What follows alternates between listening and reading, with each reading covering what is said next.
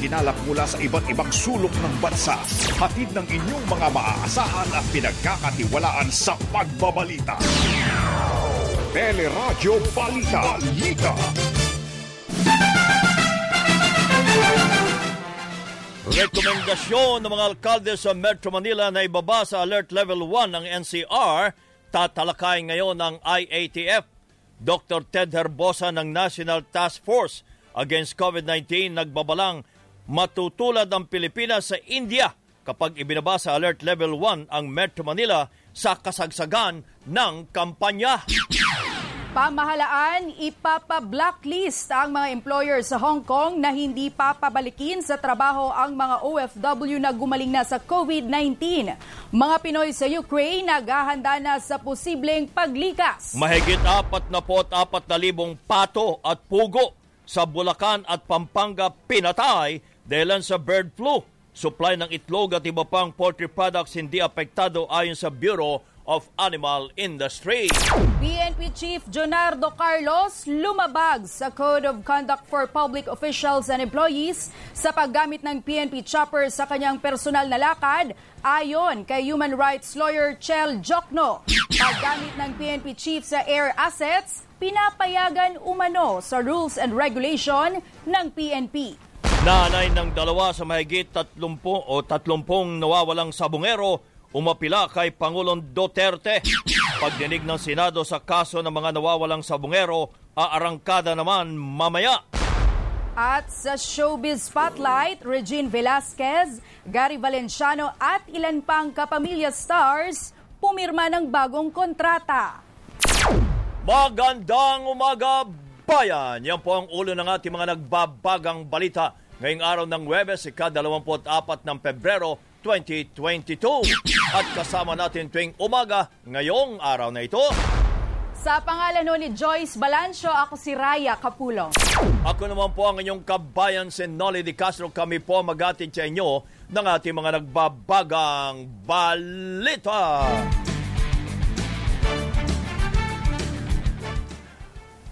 Mahigit sa 44 na libong pato at pugo ang kinatay na sa Bulacan at Pampanga matapos magpositibo sa bird flu.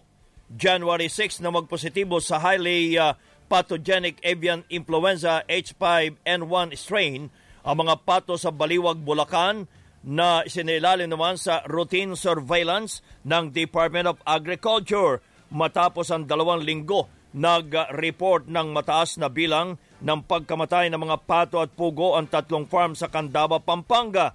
February 11, na-detect din ang virus sa dalawang uh, quail farm o puguan sa Mexico, Pampanga.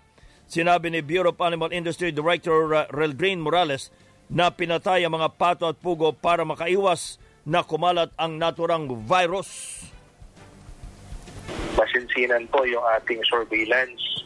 Una, dun sa 1 kilometer radius at So yung mga produkto na maaaring uh, lumabas sa farm or yung mga pinanggalingan ng mga stocks, bine-verify po din natin upang uh, makasiguro tayo ano po na, na confident tayo na yung uh, kaso natin ay uh, andun po lamang uh, sa mga nai-report na natin.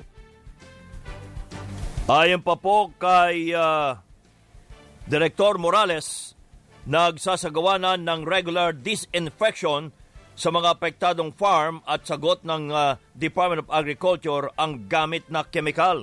Pinalalahanan din ang mga negosyante na dapat mapigilan ang pagpasok ng migratory birds sa mga farm na nakikitang pinagmulan ng hawahan ng blue fur, uh, uh, bird flu tulad noong 2017. Last week ay nagkaroon ng detection sa sa US and the uh, week prior to that ay sa Canada. Uh, even yung mga kaso nila ay uh, may uh, wild birds ano po. So sa atin, ang tinitingnan po natin ay yung migratory birds and uh, kasi ito po nga area na to ay destination po ito eh ng uh, migratory birds. Tiniyak din ng uh, Bureau Plan of Bureau of Animal Industry na ang mga pato at pugo lamang ang tinamaan ng bird flu at hindi apektado ang supply ng mga itlog at iba pang poultry products. Tatalakayin ngayong araw ng IATF na o ng Interagency Task Force ang rekomendasyon ng Metro Manila mayors na ibaba na sa Alert Level 1 ang Metro Manila pagpasok ng Marso. Ayon sa IATF, may karagdagang dalawang kondisyon ang pamahalaan bago mailagay ng LGU sa Alert Level 1 ang lugar na nasasakupan. Dapat muna umanong makapagbakuna ng 80% ng mga senior citizen at may comorbidities ang isang lugar o yung mga kabilang sa A2 at A3 categories habang kailangan ring bakunado ang 70% ng eligible population ng kanilang komunidad bago payagang magluwag sa Alert Level 1. Nauna itong inanunsyo ni Health Secretary Francisco Duque batay sa rekomendasyon ni Testing Czar Vince Dizon. Sa ilalim ng Alert Level 1 o ang itinuturing na New Normal, pinapayagan na ang lahat ng mga establishmento na mag-operate ng full capacity kasabay ng mahigpit na pagpapairal pa rin sa mga health standards kontra sa COVID-19. Sinabi naman ni San Juan Mayor Francis Zamora na marami na ang bakunado sa NCR at patuloy ding ipatutupad ng lokal na pamahalaan ang mga ordinansa sa health protocols. Ang ating vaccination rate sa San Juan po ay 259% na ng target population. Ang ating mga ordinansa naman ay in effect rin. No? Tayo mismo, bilang mga mamamayan na responsable, alam natin ang mga dapat gawin. Magsuot ng face mask, uh, sumunod uh, sa lahat ng health and safety protocols. Si San Juan Mayor Francis Zamora. Subalit uh, itong si Dr. Ted Herbosa po ng uh, Medical Advisor ng National uh, Task Force Against COVID-19 ay nais niyang manatili sa Alert Level 2 ang Metro Manila. Ayon kay Dr. Herbosa sa teleradyo na hindi numero ang intervening o sa gabal sa pagpapababa sa Alert Level 1 kundi ang campaign season o kampanya ngayon sa politika. Kapag inilagay sa Alert Level 1 ang Metro Manila, tiyak na lahat ng kandidato ay magsasagawa ng mass gatherings at political rallies. Nangangaba siyang baka matulad ang Pilipinas sa India. Kung maalala nyo, last year, ganyan ang nangyari sa India. Naalala niyo yung India, inalis nila yung restriction. Oo. Pagkatapos na inalaw nila yung campaign, tapos nag Opo. ano yung Delta, pumalat. At nakita natin yung mga image sa TV, di ba? Yung namamatay dun sa pintuan ng Yeah. emergency room at walang oxygen. So yan ang tapos Pareho ko. sila, no? Iginit ni Dr. Herbosa na sakaling ibaba na nga nasa alert level 1 ng NCR, hindi dapat mawala ang minimum public health standard kasama na ang physical distancing. Nangangahulugan na ipatutupad pa rin ang 1 meter distance sa alert level 1 pero kusang loob o sariling inisyatibo na ito ng mga individual. Malabo ah. Ang ibig sabihin lang na alert level 1, hindi na si pamahalaan ang mag implement yan. Hindi na si police. Hindi na si LGU official. Tayo na, being bilang uh, uh, law-abiding citizens, ay law-abiding, being health-conscious persons na naintindihan na kung paano mahawa Si NTF Against COVID-19 Advisor Dr. Ted Herbosa. Umabot na sa mahigit 3,655,000 ang mga kaso ng COVID-19 sa bansa. Ito ay matapos madagdag ang 1,534 na bagong kaso kahit dalawang laboratorio ang nabigong magsumite ng datos. Sa nasabing bilang, halos 56,000 ang namatay habang mahigit 55,000 ang aktibong kaso. Iginit, iginiit naman ni infectious diseases expert Dr. Rontgin Solante na sa ngayon, hindi pa kailangan ng fourth dose ng COVID vaccines. If the next three to four months cases will continuously go down to the level na hindi na siya alarming, then why we will need, why don't we, why still we need a fourth dose? For now, I think the third dose or booster will be enough. Sa lahat ng rehiyon sa bansa, ang BARM pa ang may pinakamababang bilang ng mga fully vaccinated at naturukan ng booster shot. Hindi umano maganda ang trato ng ilang employer sa mga Pilipinong domestic helper na nakabalik sa kanilang trabaho matapos tamaan ng COVID-19. Kwento ni Elias Ana, hindi ipinasasara ang mga bintana sa kanyang kwarto kahit panahon ng taglamig o winter season. May dalawa rin akong anak. Kailangan kong tiisin ito dahil sa pamilya ko, ma'am.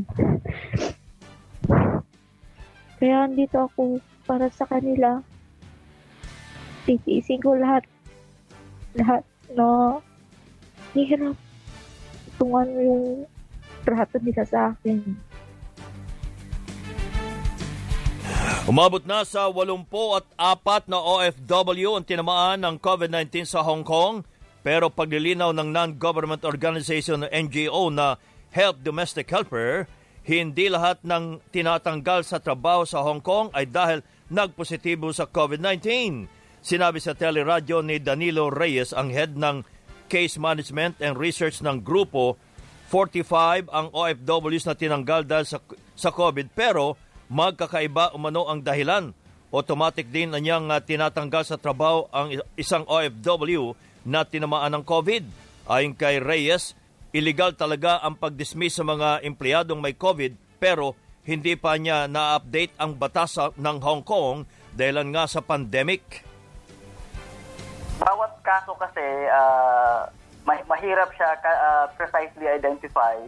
So, so far, yung mga tested positive, uh, 45. Pero magkaiba kasi yung ano, yung mga reason nila Alvin, no? Kung bakit sila pinalayas uh, at merong mga detalye na uh, hindi siya ano, baga self-incriminatory sa mga workers natin na hindi namin dinidisclose. Pinakakasuhan naman ng DOLE ang uh, mga employer sa Hong Kong na tatangging pabalakin sa trabaho mga FW na gumaling na sa COVID-19.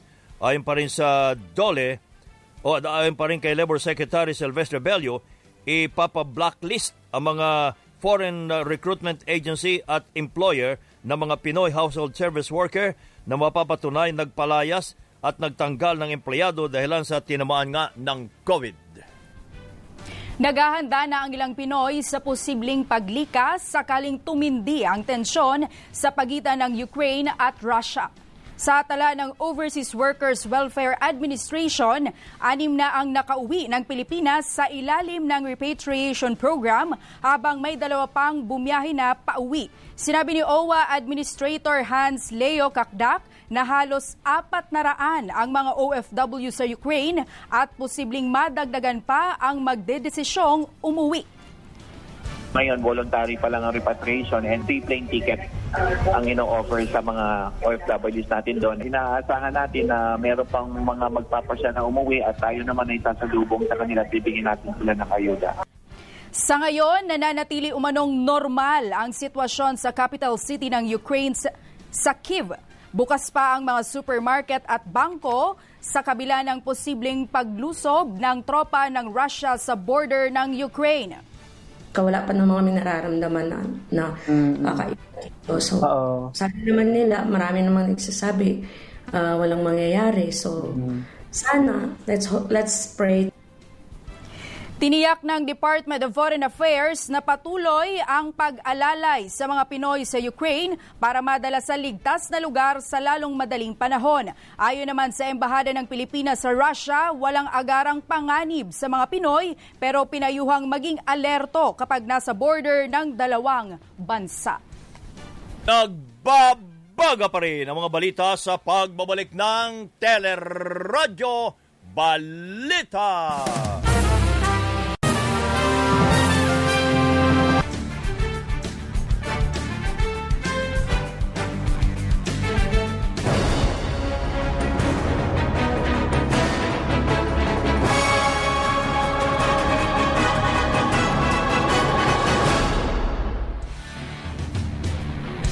Nag-ikot sa Bacolod City, sina Presidential Candidate Bongbong Marcos Jr. at Mayor Sara Duterte at nakaharap nila ang mga alkalde at kongresista ng Negros Occidental nangangakong o nangakong susuporta sa kanila sa darating na halalan.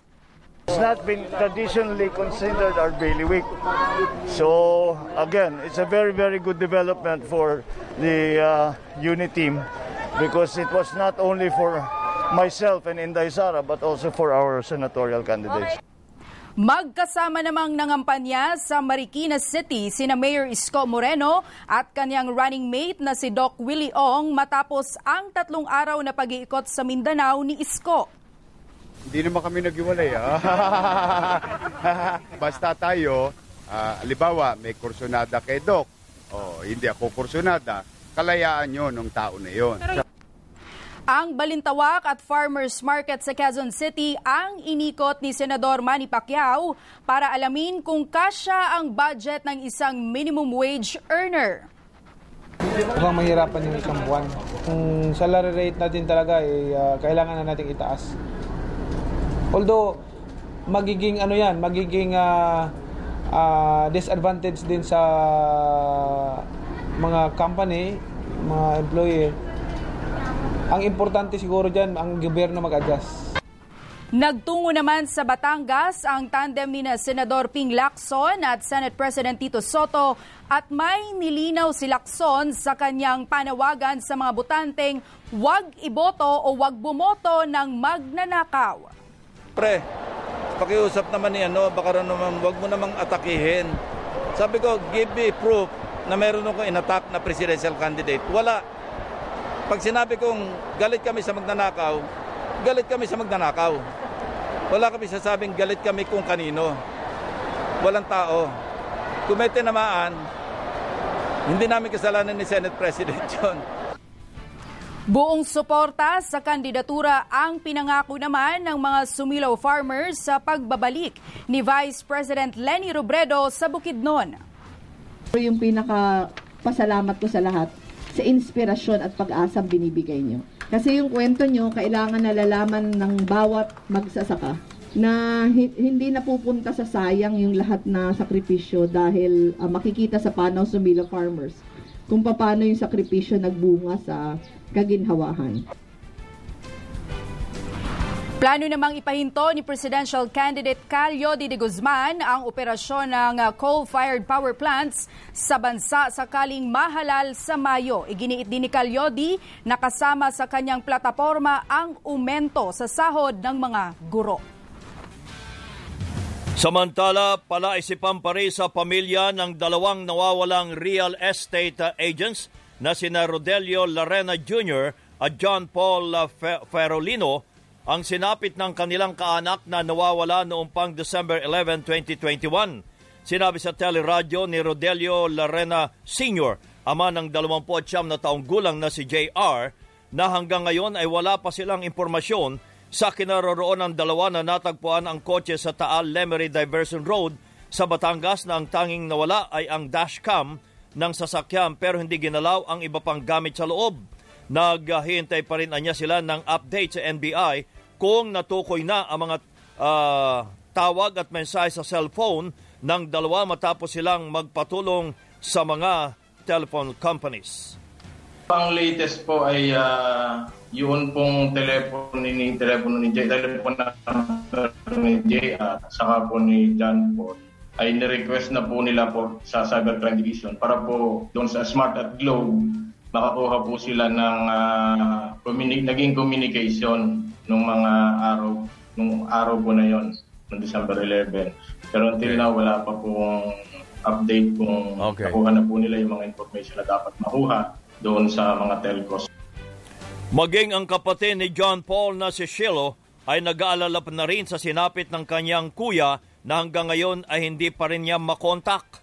Wala po talaga kaming alam. Wala kaming maano na reason kung bakit nangyari to sa kanya. Mm-hmm. Kasi every time mag-update kami sa kanya, okay naman po siya. Wala naman pong problemang sinasabi sa amin. May apila naman si Ginang uh, Mirna Faramil sa pagkawala naman ng kanyang negosyanteng anak na si Jaime na umalis ng Naga City sa Camarines Sur noong December 26, 2021 para sa isang transaksyon. Pero hanggang ngayon ay hindi pa nila alam ang kinaroroon nito habang natagpuan namang patay na sa Tayabas, Quezon noong December 30 ang kasama nitong sales agent na si Rodrigo Dueña. Kung sino man po ang nagkukupkop sa anak ko, baka wala na po ninyo. Kasi lahat ng baka nakuha na ninyo lahat ng ano, ano pa ba namang gusto ninyo? Inis- inosente yung anak ko. Nananawagan din pa po ako na sa lahat ng nawawala, sana po pakawalaan ninyo. Kasi kung anong nararamdaman ko, ganun din nararamdaman ng mga magulang. Si Ginang Mirna Farramil. Nagpasaklolo na kay Pangulong Duterte ang ina ng dalawang nawawalang sabongero sa Hagonoy, Bulacan. Sinabi sa teleradyo ni Aling Fe Depano na hanggang ngayon wala silang komunikasyon at impormasyon sa kinaroroonan ng mga anak na sina Nomer at Jeffrey na umalis ng Hagonoy noong January 5 para magsabong sa Lipa, Batangas. Kasamang nawawala ng magkapatid ang tatlo pang taga-Hagonoy na napag-alamang nakapaglaro pa ng sabong salipa bago nawala. Parehong may asawa at mga anak ang magkapatid na Nomer at Jeffrey. Ayon pa kay Aling Fez, si Nomer lang talaga ang sabongero at niyaya lang nito ang kapatid na si Jeffrey. Sa ngayon, umaasa ang pamilya sa update mula sa investigasyon ng NBI. Sana maawa na sila sa amin. Hindi kami makakatulog ng maayos. Mhm. Ako malaki, laki na ng binagsak ng katawan ko sa pag-iisip sa kanila. Siyempre, mahal, mo, mahal ko sila. Opo. Mahirap. Hindi namin alam kung nasaan sila hanggang ngayon. Sana buhay pa sila. Sana matulungan kami ni Presidente Duterte na sana ma maano yung aming mga anak, maresolba. Samantala, aarangkada na ngayong araw ang investigasyon ng Senate Committee on Public Order and Dangerous Drugs sa sinasabing pagkawala ng mga sabongero. Kabilang sa mga inimbitahang opisyal ng komite na pinamumunuan ni Senador Ronald De La Rosa, sina Justice Secretary Minardo Guevara, NBI Chief Eric Distor, PNP Chief Jonardo Carlos, LTO Assistant Secretary Edgar Galvante, CHR Chairperson Leia Armamento at PAGCOR Chair Andrea Domingo. Imbitado rin sa hearing ang mga kinatawa ng mga nawawalang sabongero sa Maynila, Bulacan, Laguna at Rizal. Una nang hiniling ni De La Rosa na suspindihin muna ang online sabong hanggang hindi pa nare-resolba ang pagkawala ng mga sabongero. Sinabi naman ni PNP Chief Jonardo Carlos na umabot na ngayon sa 31 na kaso ng mga nawawalang sabongero ang iniimbestigahan ng Special Investigation Task Group. May mga balita pa tayo tampok sa Teleradyo Balita.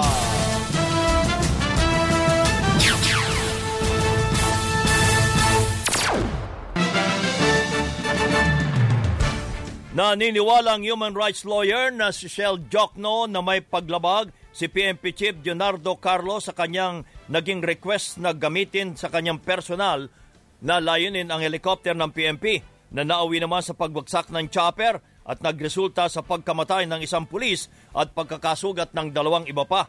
Ayon kay Jokno batay sa Section 4 ng Code of Conduct for Public Officials and Employees, maigpit na pinagbabawal ang paggamit ng anumang resources ng pamahalaan para sa pers- personal na interes. Ganito anya ang nangyari sa kaso ni PNP Chief Carlos matapos nitong aminin na galing siya sa personal na lakad niya sa Balisin, isang mamahaling resort. Samantala, batay naman sa rules and regulation ng PNP, may kapangyarihan ng PNP chief sa pag-aproba ng administrative flight at paggamit ng air asset na sa Memorandum Circular na inilabas noong April 13, 2020. Prioridad ang paggamit ng air asset sa mga logistic operation ng PNP at medical evacuation habang pinahintulutan din ang paggamit ng mga chopper para sa administrative functions basta't aprobado ng PNP chief. Naunang sinabi ni DILG Secretary Eduardo Anyon na wala daw irregularidad sa request ng PNP chief na gamitin ang naturang chopper ng PNP sa kanyang pagbabakasyon sa Balisin. Question din ni Gabriela Party List Representative Arlim Brosas ang pagbabakasyon ni PNP Chief Leonardo Carlos sa Balisin na pag-aari naman ng pamilya ni uh, Julian Ongpin na isinasangkot sa pagkamatay ng partner na si Brie Hon- Honson. Si Julian Ongpin ang anak ng negosyanteng si Roberto Ongpin na may-ari naman ng Balisin na inabswelto ang kaso ng PNP dahil wala umanong nakitang foul play. Kinundi naman ng PNP chief uh, o kinundi na ni PNP chief ang pag-uugnay ng biyahe niya sa balisin sa kaso ni, ng, uh, ng kanyang anak na si Julian Ongpin. Gate ni Carlos, walang batayan ang mga pagtatangkang iugnay siya sa pamilya Ongpin dahil natapos na umano ang investigasyon bago pa siya umupong PNP chief.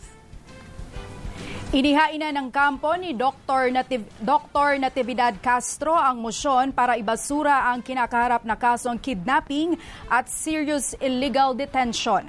Sa inihaing motion to dismiss, kinestyon ni Attorney Wilfred Assis ang kawalan ng preliminary investigation bago isinampa ang kaso sa korte.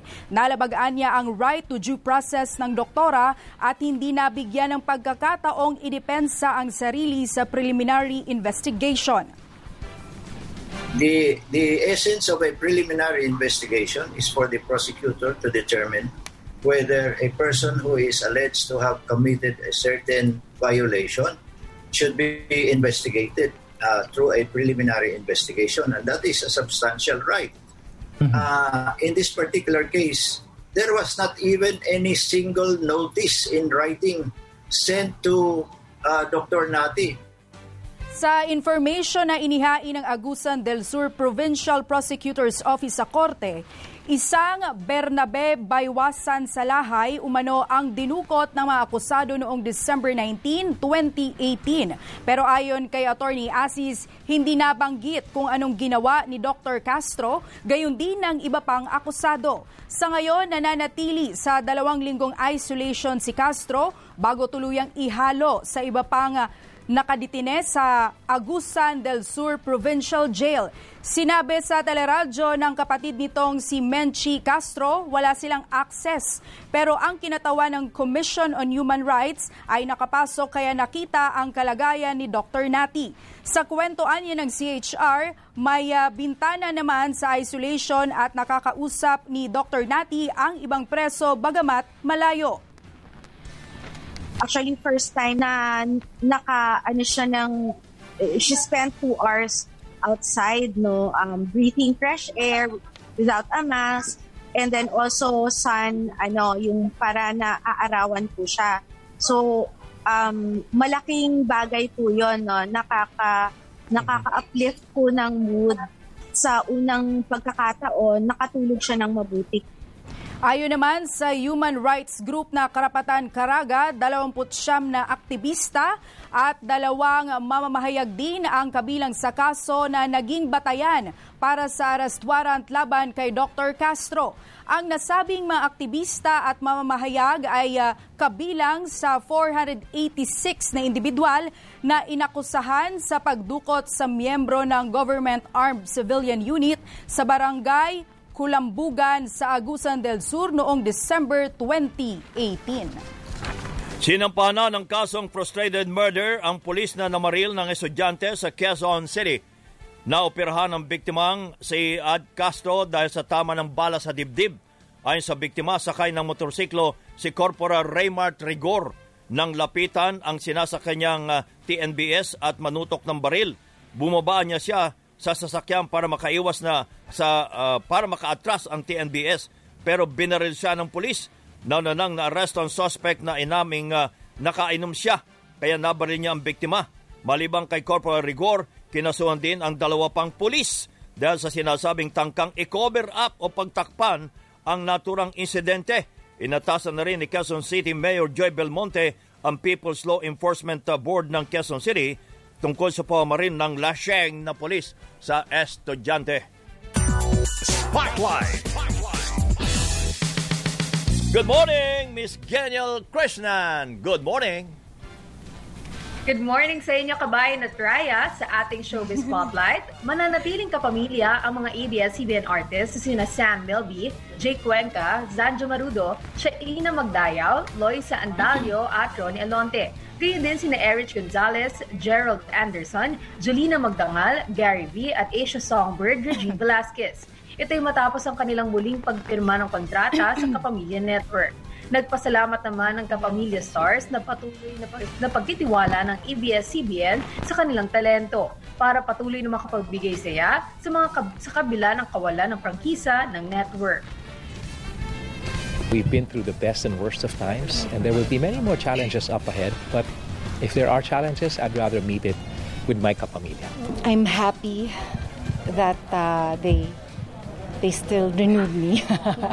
I'm happy to still be a kapamilya. Para sa Showbiz Spotlight, ako si Gino Krishnan. Balik sa inyo, kabayan na Traya. Maraming salamat, Daniel. At yan po ang kabuuan ng ating mga balita ay tinampok sa Teleradyo Balita. Magandang umaga, kapamilya. Ako si Raya Kapulong. Ako naman po ang inyong kabayan, si Nolly Di Castro. Kami po ay nagpapasalamat. Nag-iwan muna ng isang magandang umaga, bayan!